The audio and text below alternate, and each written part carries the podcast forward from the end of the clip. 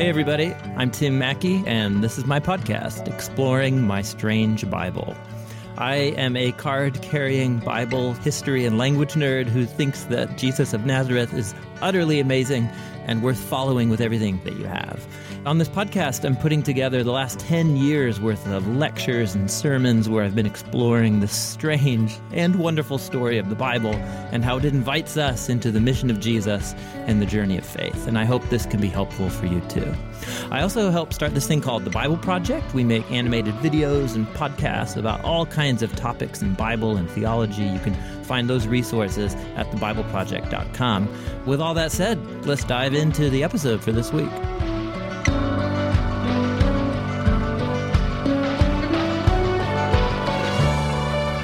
All right. Well, in this episode, uh, it's going to be the second of a 10 part series called I Am Who I Am. We're exploring the fundamental biblical portrait of God's character and identity through the storyline of the Bible.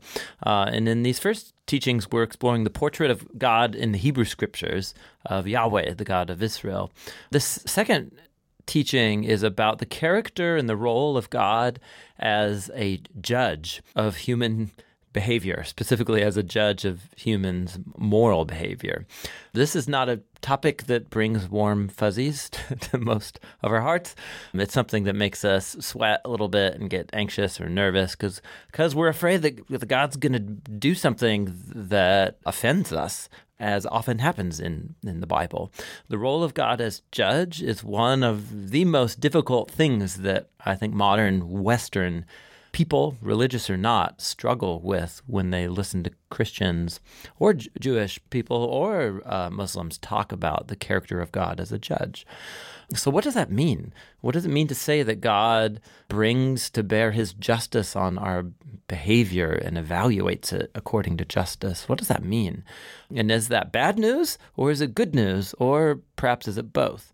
So, that's what we're going to explore is some of the fundamental biblical passages that talk about how God is a judge and what that means. Specifically, we're going to look at a passage in the book of Exodus, chapter 34, that talks about how God holds people accountable, families hold generations accountable for their stupid, selfish decisions.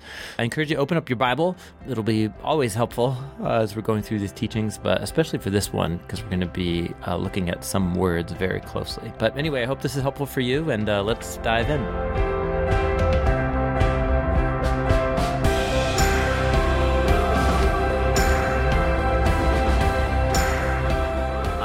Invite you to open your Bibles and turn with me to the book of Exodus. The book of Exodus. It's the second book of the Bible. Exodus chapter 34. And we're well into this series that we're doing for a few months here called I Am Who I Am. And we're exploring the identity and the character of the Christian God, the specific God that we believe in, of uh, Yahweh, the God whose story is told in the scriptures, who chose the people of Israel as his covenant people and ultimately came in our midst, we believe, in Jesus of Nazareth. And we're exploring the true identity and the character of this God because it's so easy, without even knowing it, we constantly tend to devolve into distorted, unhealthy ways of thinking about God and God's character. And just like, you know, you think in any relationship or friendship that you have where, have you ever had a situation, actually, maybe you've done this before, where you have a friend and there's some tension, there's some issue you're working out, and you are playing through the conversation that you need to have with that person, and you answer on their behalf in this little the- theoretical conversation in your head. You guys know what? You've never done this. You totally have done this, right? And so you find yourself answering on their behalf because, of course, you know what they're going to say, don't you, right? And then, you know, and, and, and what are you basing that off of? You're basing that off of your knowledge of their character. And then, of course, when you actually go and have the conversation, half the times you're way off base and they're totally like they didn't say what you thought they would and they're more awesome than whatever. So that's what we're getting at here. We start relating and thinking about and connecting to Jesus or to God in ways that are actually not true to who God really is. And so we're taking months to just go at this from every different facet so that we can actually know truly this, this one that we say we're relating to. And so Exodus chapter 34 contains, we're spending two Sundays on it. This is the second. This is the longest, most dense description of God's character anywhere in the whole Bible. It has the most descriptions of who God is and God's character, all packed into just a couple lines right here. It's the longest, most detailed description of God's character in the whole Bible, Exodus chapter 34, verses 6 and 7. We'll just read it aloud here. And he, that is Yahweh, passed in front of Moses, proclaiming, Yahweh, Yahweh, the compassionate and gracious God, slow to anger, abounding in love and faithfulness, maintaining love to thousands, yet forgiving wickedness, rebellion, and sin. Yet he does not leave the guilty unpunished he punishes the children and their children for the sin of the parents to the third and the fourth generation. You know exactly what's happening in the room right now, don't you? so our hearts were warmed by verse 6 for sure. We're loving that. We're like compassion and grace and patience and love and faithfulness. And we're getting stoked on verse 7 love and forgiveness and so on. And then punish guilty children, run away, run, stop, stop it, stop it, no, right? Come on, that happened. That just happened to most of us right now, right? When I read this aloud. And this happens to us a lot when we read the Bible. It's like, whoa, this was so awesome, and then it bad ending. I don't know. So what's happening here? First of all, the, the language of these verses um, is difficult, and it's actually pretty unclear. I think it's capable of a few different interpretations, which we'll talk about, but I think at the core, this verse, we're excited about verse 6. We're stoked on Yahweh's mercy and love and compassion and so on. And then we get to verse 7 about something about punishment, and we're like, no, I don't. I don't, I don't like that. I want to cry right now. and so here's how I would depict, I think, the challenge of what's going on here. We have two character traits of God. Verse 6 is very clear, and in verse 7 too. He abounds in love and faithfulness he maintains love to thousands and so on. And so you have this, and we like this. This makes us feel good. And then you get to the latter half of verse 7, and we're all of a sudden, you could use different, different words to describe this. I'll use the word uh, God's justice, but you could also use God's judgment or his wrath or something like that. And these are two parts of God's character that I think just really befuddle most of us. And or we don't we might affirm both of them but how they actually work together or i think most of us we tend to just kind of think of god as one or the other or if he's both one trumps the other or something like that. I think most of us are just puzzled. And this isn't just a, a, a theoretical puzzle this is a relational challenge for us. Like how do you relate to someone who you think is loving most of the time, but then you're like worried about what they're doing when nobody's watching or something. Punishing children, that's weird, and so on. So, you know what I'm saying? So, what, how do we go this? And that's what we're going to uh, do, do this morning. So, how do we go at this? First of all, there's just one core skill that you have to develop when you're learning how to read the Bible. If the Bible is God's revealing his story and his name and his identity and character to us, we have to just pay serious attention to the form that it takes. And here's something very interesting about the, the, the, way God is described in the Bible. You will almost never find passages in the Bible that engage, Josh mentioned this last week, in kind of abstract speculation about God's attributes of being like everywhere present or is he changeable or he's the uncaused cause or this kind of Greek philosophical ways of thinking about it. It's just totally absent in the Bible.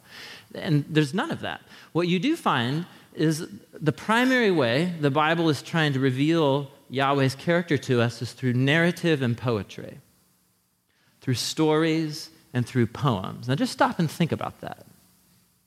And we might even say, well, this wasn't a, a, like verses 6 and 7, it was a list of attributes. Exactly, that occurs right smack in the middle of a really important story. a really important story. In fact, I would argue that you can't really grasp the full significance of verses 6 and 7 if you haven't really sat down with a cup of tea and thought about the story that you find this description in. Turn back just two pages um, to Exodus 32. I just want to point something out to you. So, this self description of Yahweh occurs right smack in the middle of the story. And if you look at chapter 32, Exodus 32, just if you have like chapter titles or uh, chapter headings or something, what's going on in Exodus 32? What story is this?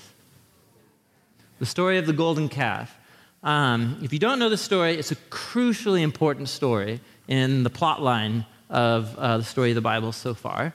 And uh, it, I have to summarize it, or else verse 7 that we read that makes us want to cry and go home will remain impenetrable to us. But if you really think about what the story that leads up to what Yahweh says about himself, it all kind of starts to fit into place here. So, so Yahweh's um, delivered the people of Israel out of slavery in Egypt.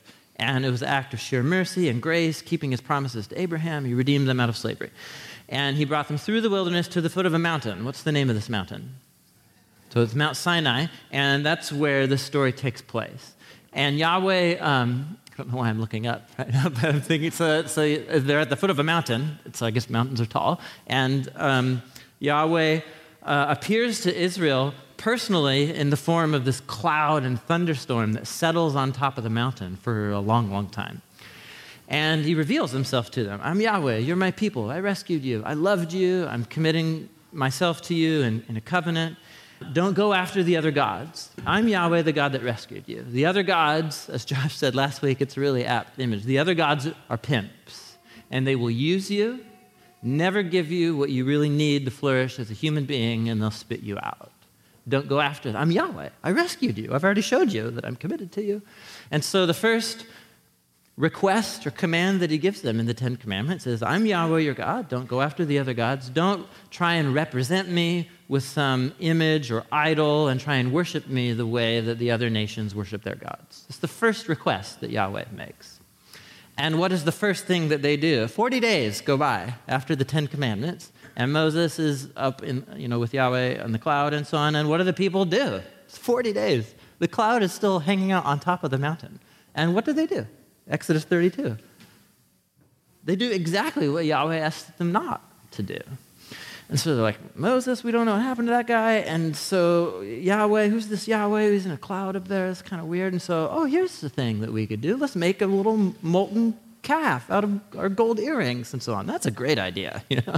And so that's what they do. That's totally what they do. And that's not the only thing that they do. So they represent Yahweh with this little uh, molten cast calf that they make, but then they uh, begin this huge religious festival to it. It's a big party, and if you read the story uh, in verse 6, it says they eat and they drink, so they fill their bellies, get hammered, and it says, some of our translations have, and they rose up to play.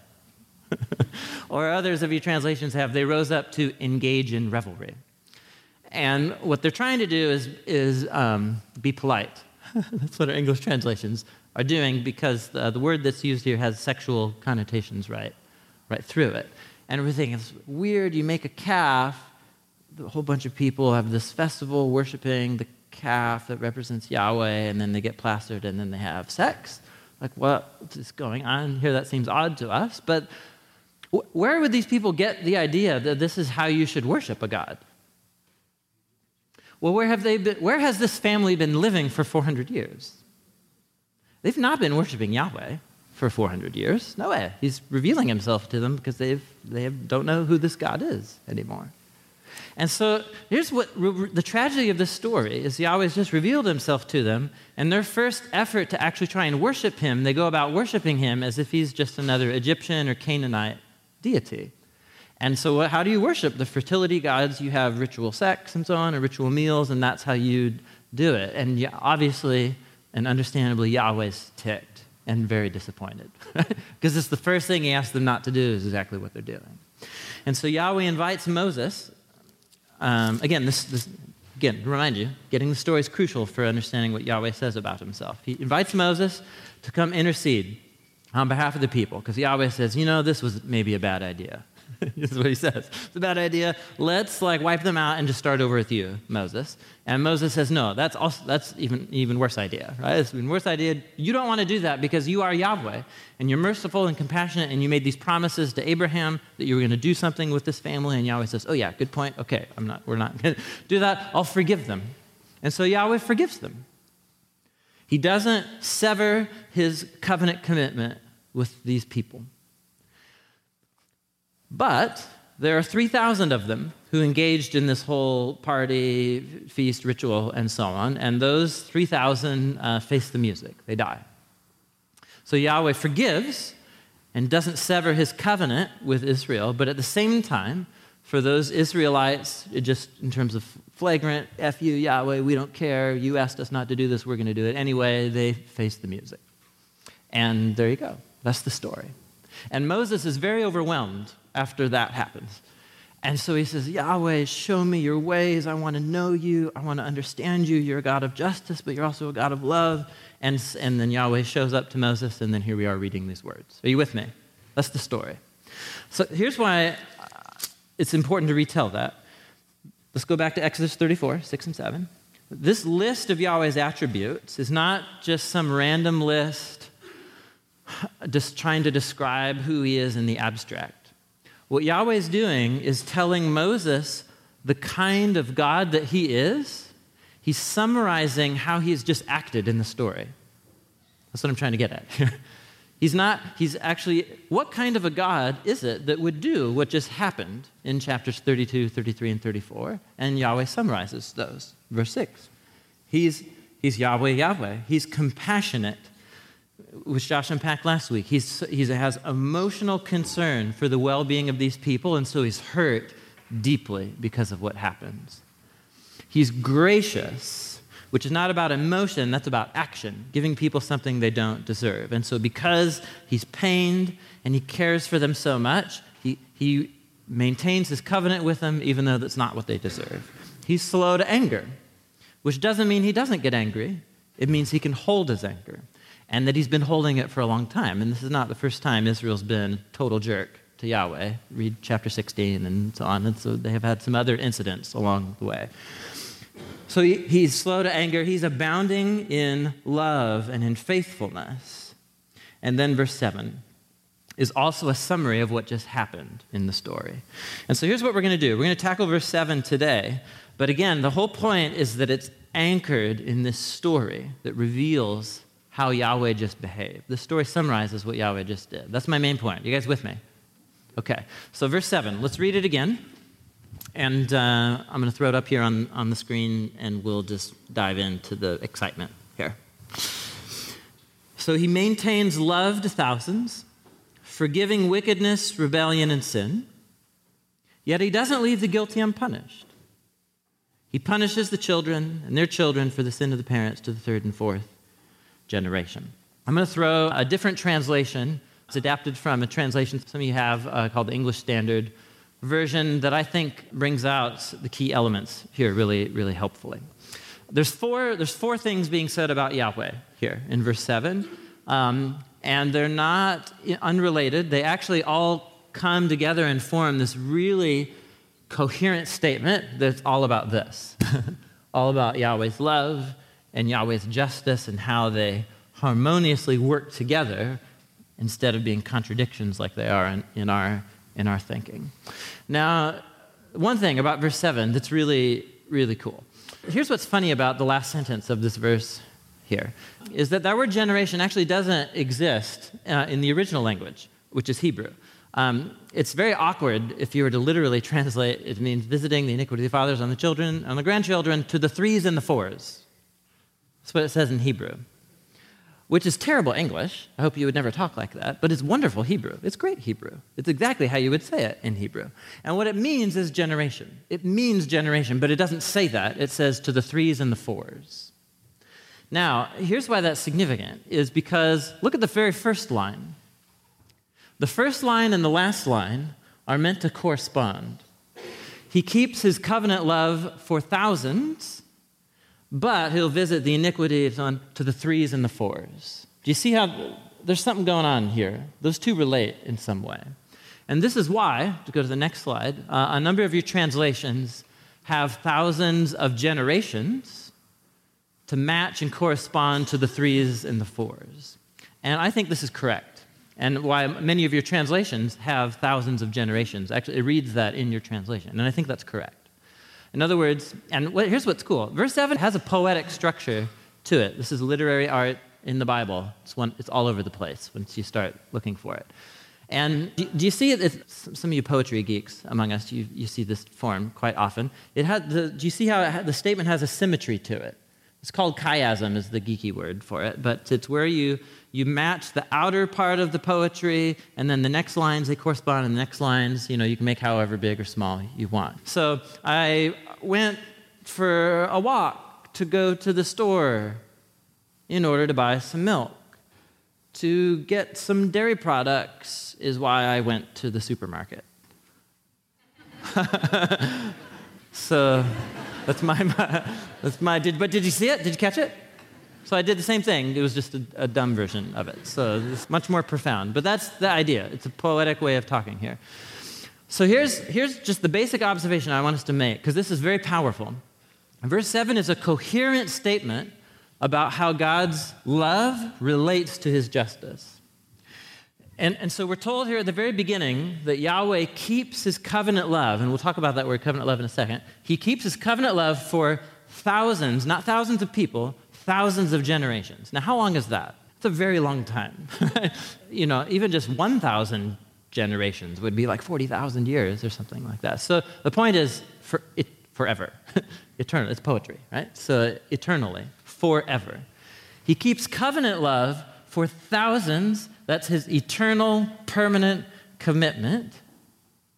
But somehow that, that doesn't mean he will excuse or not deal with the sin of individuals or families or generations to the third and to the fourth generation. Now, just, we'll talk about what the third and the fourth generation mean and, and all that, but just look at the numbers and just say if you put these two in a scale, just put these two numbers in a scale, which way should I be leaning right now? You know what I'm saying? Like this. Are you with me? James has a way of putting this in, in the New Testament. He talks about God is just, God is love, he's, he's merciful, he's also a God of judgment, and God's love doesn't cancel out or contradict his mercy, but God tends this direction. He, in the way James says it, mercy triumphs, which doesn't mean cancels out. It means they harmoniously work together so that Yahweh's love is, is always the primary thing that he's accomplishing, even through his justice. So I just want you to see this here. Do you, just do the numbers and the balance make sense to you here? So if your, if your vision of God is that he's primarily out to get you and he's primarily like detention police and monitoring your behavior so that he can catch you, that's a distortion of God's character. God cares deeply about how we treat each other and how we act as human beings, but he does it as an expression of his eternal, permanent, binding covenant love to us. Are you with me? Yeah. So this is key. All right, and we'll come back to that basic, that basic point here. So God tends towards mercy, which of course you see in the story already. If he wasn't like this, he would have just ditched Israel and began with Moses, just begin the story all over again, right? But he didn't do that because he's, he's committed to covenant love for thousands. So here's what I want to do I want to work through these four movements of verse 7 and see how they tie all together here, and we'll just see what happens. You guys with me? Okay, so um, he, he keeps his covenant love. Some of your translations have, for that first line, um, steadfast love or loving kindness. Um, some of your translations just have the word love, which is fine. It's fine, but you have to, you have to think things through. The Hebrew word that Yahweh uses here, it's the word chesed. It has the KH, which is the clearing your throat letter. Chesed. Want to say it with me? Chesed. It's good. Well done, class. So, chesed. Now, chesed is very, it's a very difficult concept to translate into any language. Here's our problem with our word love. Love is a, a frustrating and, and, virtually useless word in the English language, right? As, uh, as I say, because I can say I love pizza, I love Star Wars, and I love my wife. And if it means the same thing in all of those sentences, I have real problems in my relationship with my wife, right? If it means the same thing. So we use the word love to talk about preference or like, but then also to talk about like the most important relationships in our lives, right? And our commitment and our affection to those people. And so, what an unhelpful word. Why not just have two or three words, right? So, but we use this, this, this clunky one instead. So, and in American English, love refers primarily to an emotion, something that you feel. And that's not the case in the scriptures. Chesed is, a, is about a commitment or, or covenant. This is my little abbreviation for covenant right here.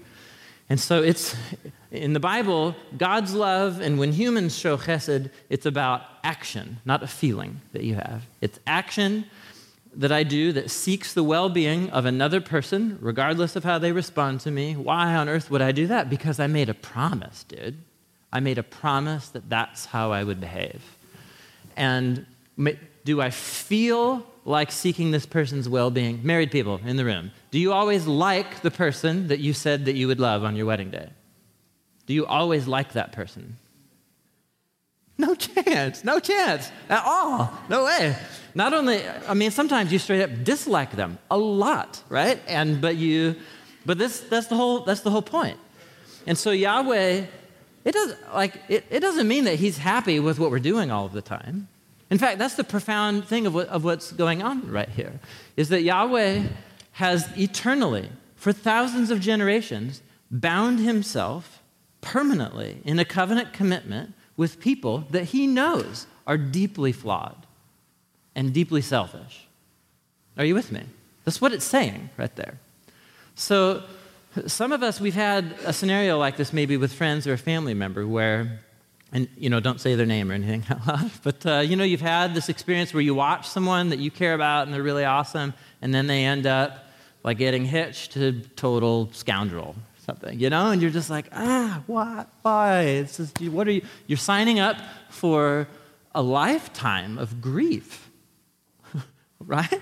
Because you're you're binding yourself in a commitment to someone and you it's going to go horrible. It's going to go horrible. And that's that's in like a sad tragic example. Um, but there's also something I tell couples that when I do weddings too. Right? So you might say, "Oh, it's kind of a downer," but it's really important. The easiest day to make a covenant, permanent, lifetime commitment to somebody is what day?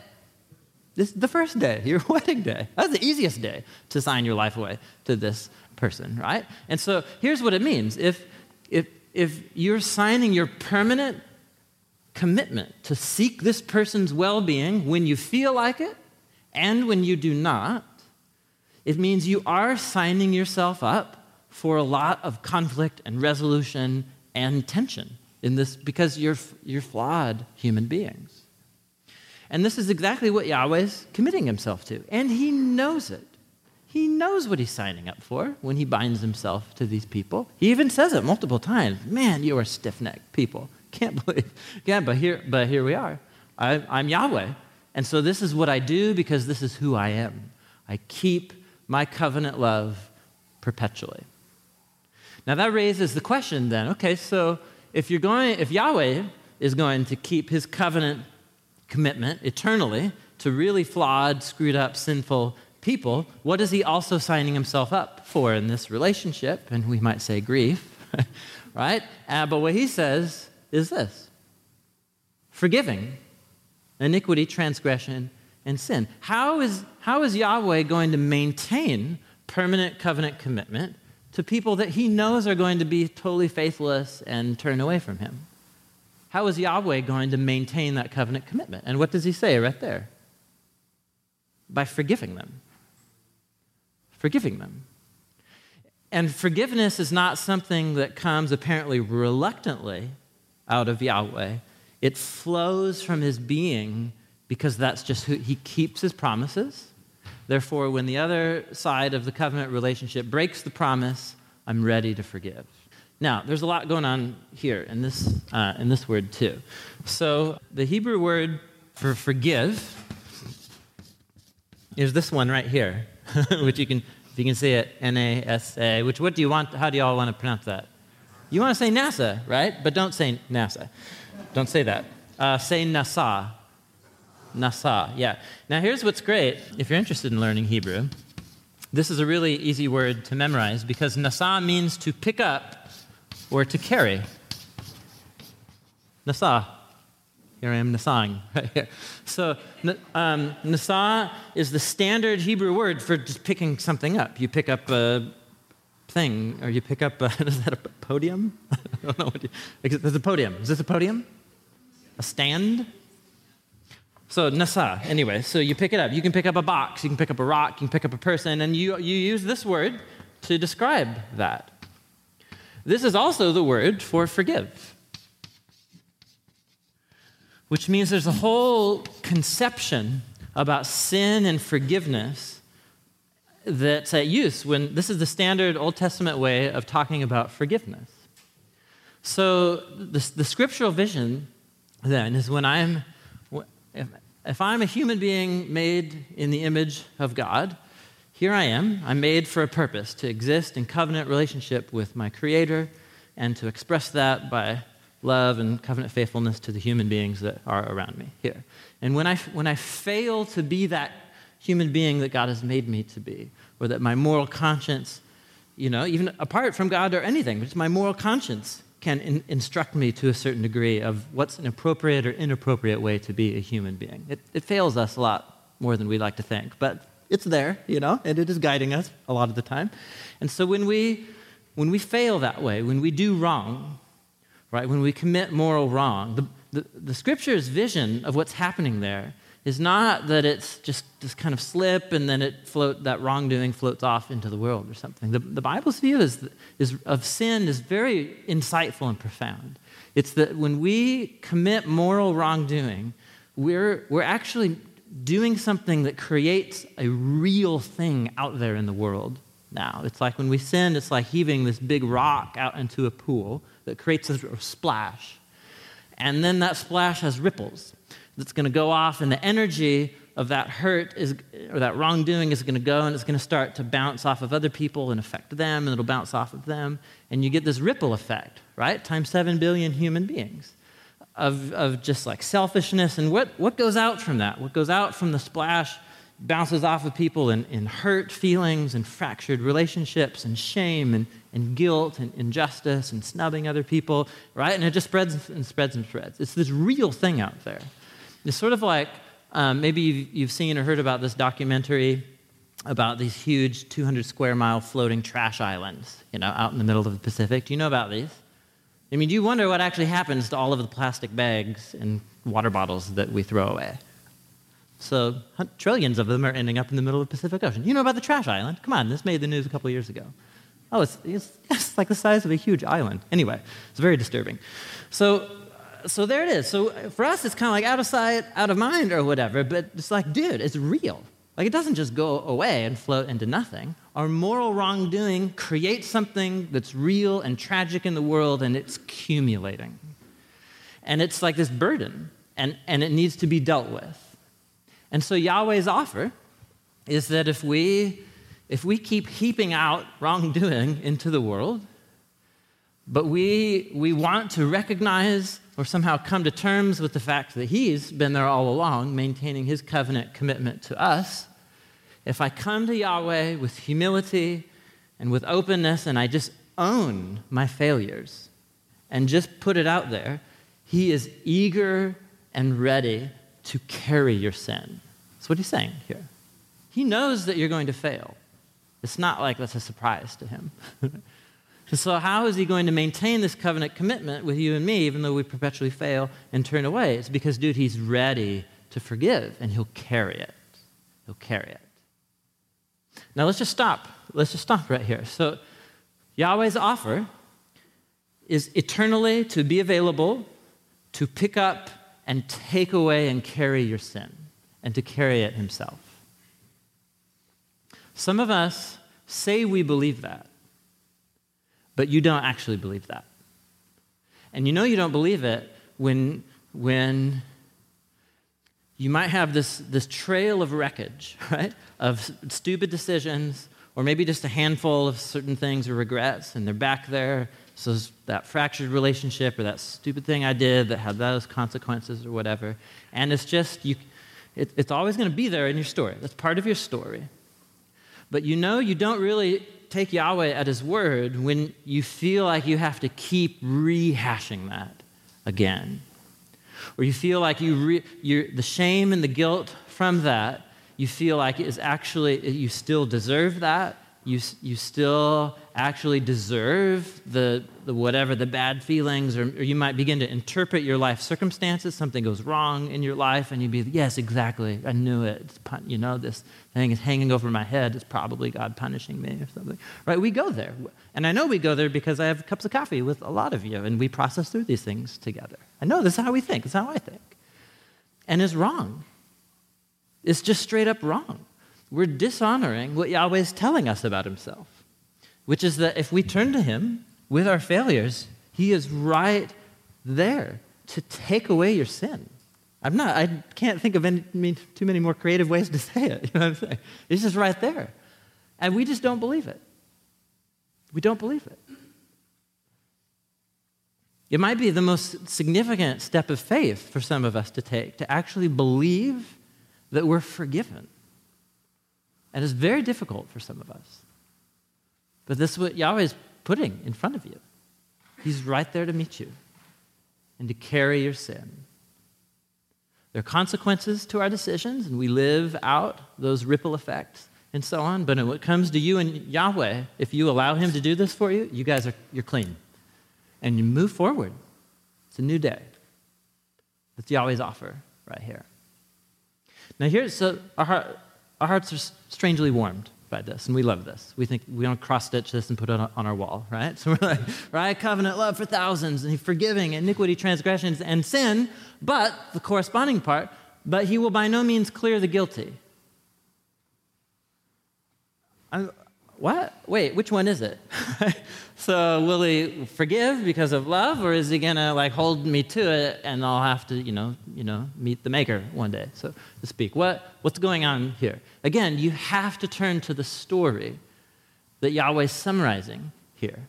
So there's a whole bunch of Israelites, the Levites and Moses, and, and certainly others, who owned up to what they did, and Yahweh met them and, and carried their sin into himself.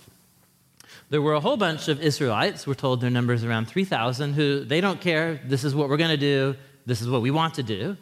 And so Yahweh says, okay, well, if you don't want me to carry your sin for you, then I will let you carry it yourself.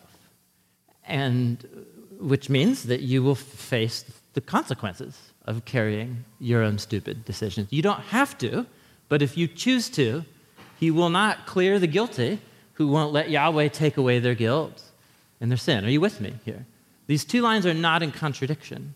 The key turning point is how we respond to this covenant God. Yahweh is who he says he is. He will meet you and carry your sin. Yet he will by no means clear the guilty. Some of us, you know, when we read the first half of this, we're like, he keeps covenant love eternally, and he's always going to forgive my iniquity, transgression, and sin, you know, and some of us read that and we're like going, really? Does it, it actually says that. Does it does. It really does say that. So blank check. Right? Sweet, blank check. Like I can I can do whatever the heck I want. And then Yahweh has to forgive me, give me because he said he would, right? And then I can get my butt out of hell and that whole thing, but do whatever the heck I want, you know, for however long I'm alive. Oh, there's, there are lots of people who, who process things in that way. And maybe that's some of us sitting in the room here. And so, to that way of thinking, presuming on Yahweh's mercy and generous grace, Yahweh says, dude, you've got another thing coming. For someone who's, who looks at this and says, they, what they see is a loophole for me to go now live and do whatever the heck they want to do, what that person is actually saying, they don't want Yahweh to forgive them. You know I mean? And some of us have been in this mindset before. It's like, yeah, I'll just like do it, and then you know I'll tell God to you know forgive me later or something like that. And it's like, dude, let's just be honest. What, what, I, what I'm actually saying in that moment, I don't want God to forgive and take away and carry and free me from that sin. What I want God is to minimize, to minimize my sin and to overlook it. Or I might actually have come to a place where I just straight up disagree with Yahweh. So you say this way of being a human way, a human being is, is wrong and I disagree with you, Yahweh, and so I'm going to go this route and like I forget you or something, you know? And, and Yahweh says, okay, if you don't want to be forgiven, I, I won't clear those who are heaping out rocks into the pond, and not caring about it. And, and some of us, we might say, okay, I, okay, I'm tracking with you there. But really be honest, you guys. Do you, do you really want to live in a world where there is no hope of a future accounting and setting right of all wrongs? Do you really want to live in a world where there's absolutely no hope that there is some God to whom we are all accountable for our behavior and who will sort out this huge mess that we have made? Do you really, you, do you really not want to believe in that God? Because if you don't, I don't, there's just no hope for our world. You know what I'm saying? What hope is there for our world if there isn't a God who will not clear the guilty? Are you with me? I mean, there's, there's so much tragedy and evil in our world. This is why Jews and Christians throughout the years, they plead with Yahweh, bring your justice, set things right, and show mercy. To those who will turn to you, show, show mercy. And Yahweh says, I absolutely will, but not, it's not at the expense of his justice. They, they don't contradict each other. So we'll explore, explore that more uh, in a moment here. So let's, let's move on to this last one here, because I'm guessing this is the one that really makes most of us want to run out of the room right here. so he keeps covenant love by forgiving, yet for those who do not want to be forgiven, he will not clear the guilty.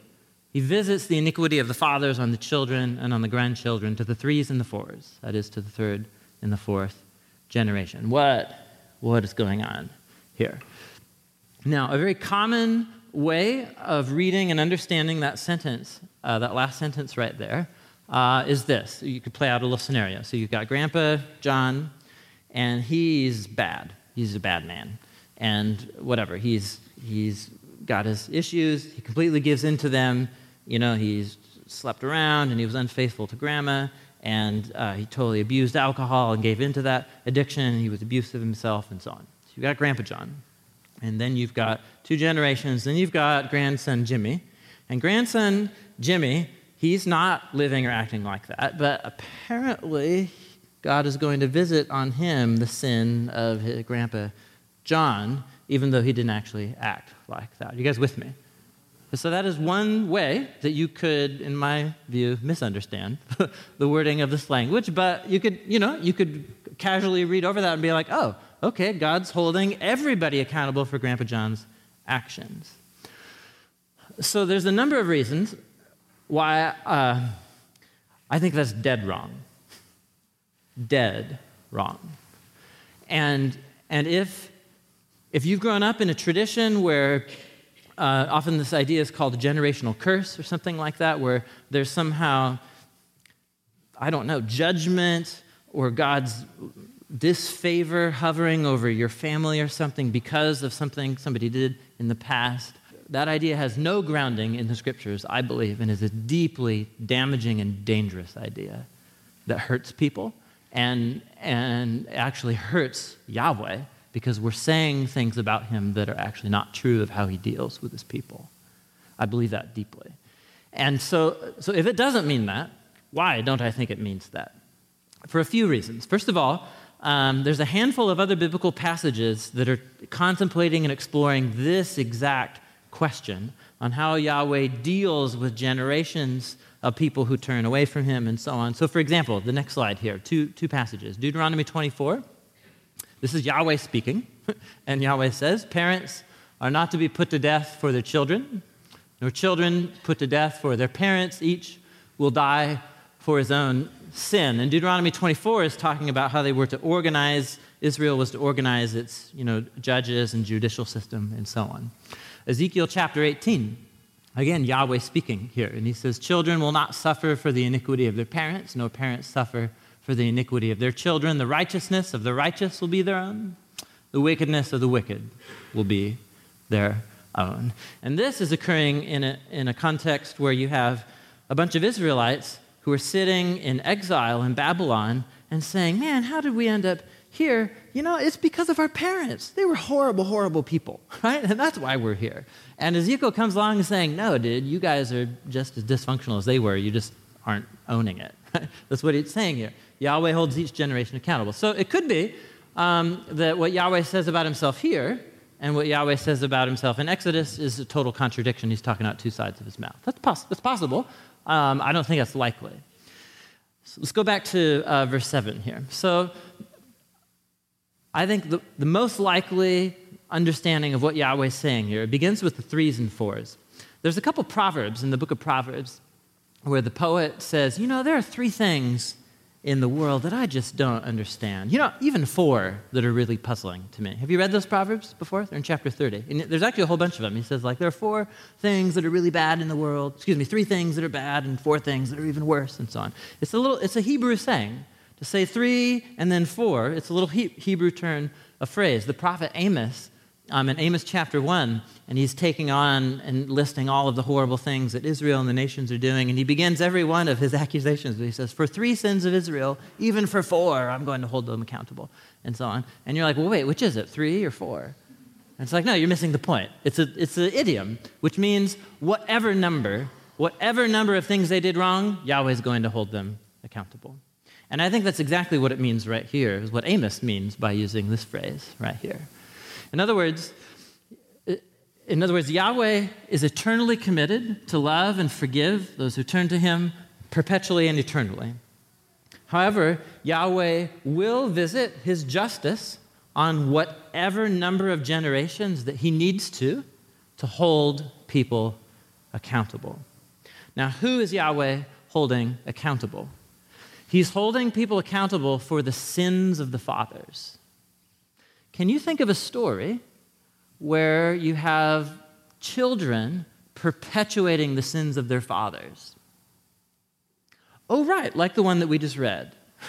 like it happened in Exodus chapter 32 that this words are summarizing. Are you with me here? In other words, you have to read the words in light of the story. And what the story is about is about the children who are perpetuating the sin of their parents and of their grandparents, of worshiping the Canaanite gods in all of the ways that Yahweh say are dehumanizing and, and sinful.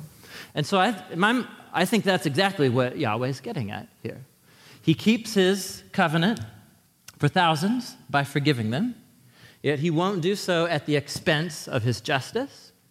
He will bring his justice on however many generations keep perpetuating the same destructive behaviors until they get it, until they get it. So this is about Grandpa, this is about Grandpa John, but also grandson Jimmy, who looked at Grandpa John and is like, that's totally a legit way to be a human being, and he just keeps on perpetuating. Or maybe to say it a different way, is that Yahweh holds each of us and each generation accountable, regardless of the influences that might give us a disposition to act in a certain way. And so this is very important, I think, for us. In, in kind of the, uh, the American, there's, there's often you know, the word dysfunctional, we all had dysfunctional families. Like, what's new? You know what I mean? So, uh, that's not an excuse. The fact that you had like the crappiest, worst parent setup that any, anybody knows of, that's, and as I'm speaking as your, as your pastor, and I've processed so, this kind of thing with so many of you over cups of coffee. And I'm so sorry that happened to you. But at the end of the day, as an adult, an image bearing human being before God, you own your decisions. Your parents don't make your decisions for you. It means you have a unique set of challenges or strengths based off of your family of origins, but it's your choice whether you're going to perpetuate the sin of the parents or you're going to find freedom and let Yahweh pick up and carry those things for you and begin to heal and change you. Are you with me? And I, I think exactly what Yahweh is saying. He'll do what's necessary, but his heart is to show covenant, covenant love. Okay, how you guys doing? That was really dense. I know it was really dense, but I think this is important, and so I wanted to, to really go at it. Let me wrap, let me wrap all this together by uh, telling uh, a story about the two little cavemen that I live with. so I live with two little cavemen. Their names are uh, August and Roman. Uh, the oldest caveman is two and a half, two and a half years old. And I won't be able to tell these stories for much longer, but he's clueless about the world right now, and so I can keep, keep telling his stories. So this happened the other day, and this is exactly what I think is, is going on here. So um, I get home from work, and uh, we have a park close by, and so I take him out of my wife's hair, and we go to the park together. And lo and behold, I found all these other moms and dads there who were doing exactly the same thing, right? And so the kids all get together, all these little cave people, right? And they run around in this little swarm, this little pack, right? Around the playground, and the parents hang back, and you meet your neighbors and chat and so on, and it's great. so, so this happened the other day. So, uh, um, new neighbor, I don't even remember their name. You know, they have a daughter who's playing in the dog pack and so on. And so they call little Sally out, and um, Sally looks at dad with venom. You know, like, what? It's time for dinner. We have to go. What a stupid reason, you know, to have to leave right now, you know. And so she, and it's the full on, like, no, I will not go right now. Ah, this kind of thing. And what are all of the kids in the pack doing at that moment? you know, you know, they're just like, oh, it's how's this going to go down, and so on. And so they, you know, and, and, so in this case, she would just like went ballistic, and he ended up having to do the pickup and the flailing thing and carrying carrying them home. And so, you know, ten minutes go by, and it's time for us to head home, and so on. So like, hey, Roman, hey, buddy, you know, time to go to the park. Can you? What are the odds of how you think he's going to respond? You I mean you know what's you know what's going to happen? Like no, no. And so he's doing this thing now where it's so funny. Well, it's not funny. It's actually sad, but kind of funny at the same time. So he he uh, he is beginning to understand that he can say hurtful things. This is a new realization to him. And so we tell him we love him all the time, and he says that he loves us. And so he's now understood that if he says he doesn't love us, that's, a, that's like a sting. That will hurt, right? And so when we're doing, when we cross his will, you know, come to dinner or something like that, it'll be this thing, it'll be like, I do not love you. No, I do not love you. you know, and so we're like, okay, all right, it's going to be one of these scenarios. And so you got to dive in, and I'm talking to him, and it's not going to work. And so, you know, it's, it's one of the very unpleasant two blocks home, or whatever. Okay, now, I love him, and I'm committed, I'm utterly committed to this little cave, caveman and helping him become a genuine human being, right? So, can I, if I claim to love and seek his well being, can we just get home and it's just like, whatever, just act like it didn't happen? Like, we need to, we need to sort, what out, sort out what just happened, right? I, if I love him, I know that this is a destructive way of dealing with negative emotion and disappointment, and he can't perpetuate this. Like, we have to deal with this. And so I need to somehow find a way to bring justice so that there's, you can see there's consequences that's not an appropriate way to behave. Right now, that's two minutes in the rocking chair timeout. It, it really is effective with him. And I'm really happy because it's not that difficult, actually. And so, so we talk it out, two minutes in the chair, and he's really ticked off about that. He doesn't like sitting in the chair, and he's yelling at me and so on. So we have to do another round of two minutes and so on. And so we do that, and then, and then he, told, he gets it. He clues in. He's a little caveman, and then he's really nice, and he apologizes and so on. And so so there we go. Do, do, I care? In that moment, does it matter where he learned that behavior? No, it doesn't. What matters is him and his future.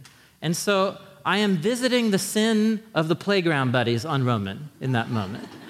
Are you with me? I th- think that's exactly what Yahweh's saying right here. And however many times it's necessary, I will visit justice on that behavior through timeouts and working through it, even though it's unpleasant because, because I love him and because it's because I'm committed to him that I bring justice. Do you understand? So th- these aren't at odds. My, my, bearing justice on the situation is, is one expression of my love. Now, this is key, and I, I'll end here. Is justice the only way that I express my love for him? Of course not. So, what do I wish would happen? What I wish would happen is you would be like, "Yes, Dad," and then we would skip home together, you know what I mean, and, and sing and sing songs, and I'd tell him stories, whatever, about bumblebees, and we would it would be like, "Yes, whatever." So that's not what happened. His his sin ruined that situation, and so we work through it, we'll carry it, and we'll, we'll We'll get back on the same page again. But my love manifests itself to him in all of these abundant ways. I want to draw with him and tell stories and go treat, uh, teach him how to skateboard and do all these things. But sometimes justice is an expression of my love. It's not the only expression. I do it when it's necessary to the threes and the fours. But my commitment to Him is unchanging. Are you with me? This is exactly what Yahweh is saying in chapter 34, verse 7. It's actually a very beautiful statement about how Yahweh gives dignity and honor to the moral choices of human beings, and He won't let us get away with behaving inappropriately and sinfully as human beings. And the most flabbergasting thing about this is precisely this statement is that he will carry our sin for us. And so as we think to the bigger story of what on earth we're here to do, the cross becomes this place where all of the attributes and the character traits of our God come together in harmony and in beauty. Where out of his permanent covenant love for us, Yahweh absorbs and carries our sin into himself on the cross, both fulfilling his perfect justice, but enabling a means to show us grace and love whenever we come, we come to him. Amen? And so as we go into worship today, you know, there's just there's so many stories in the room and there's so many ways that we don't take Yahweh at his word. There's ways that we don't actually believe that Yahweh is willing to do this for us. There's ways that maybe some of us are burdened under a deep misunderstanding of who Yahweh is and that he's out to get you, as opposed to the fact that he's out for your well being and wants to carry your sin for you. And so I don't know how you need to respond in the time of worship that we have, but, uh, but you need to.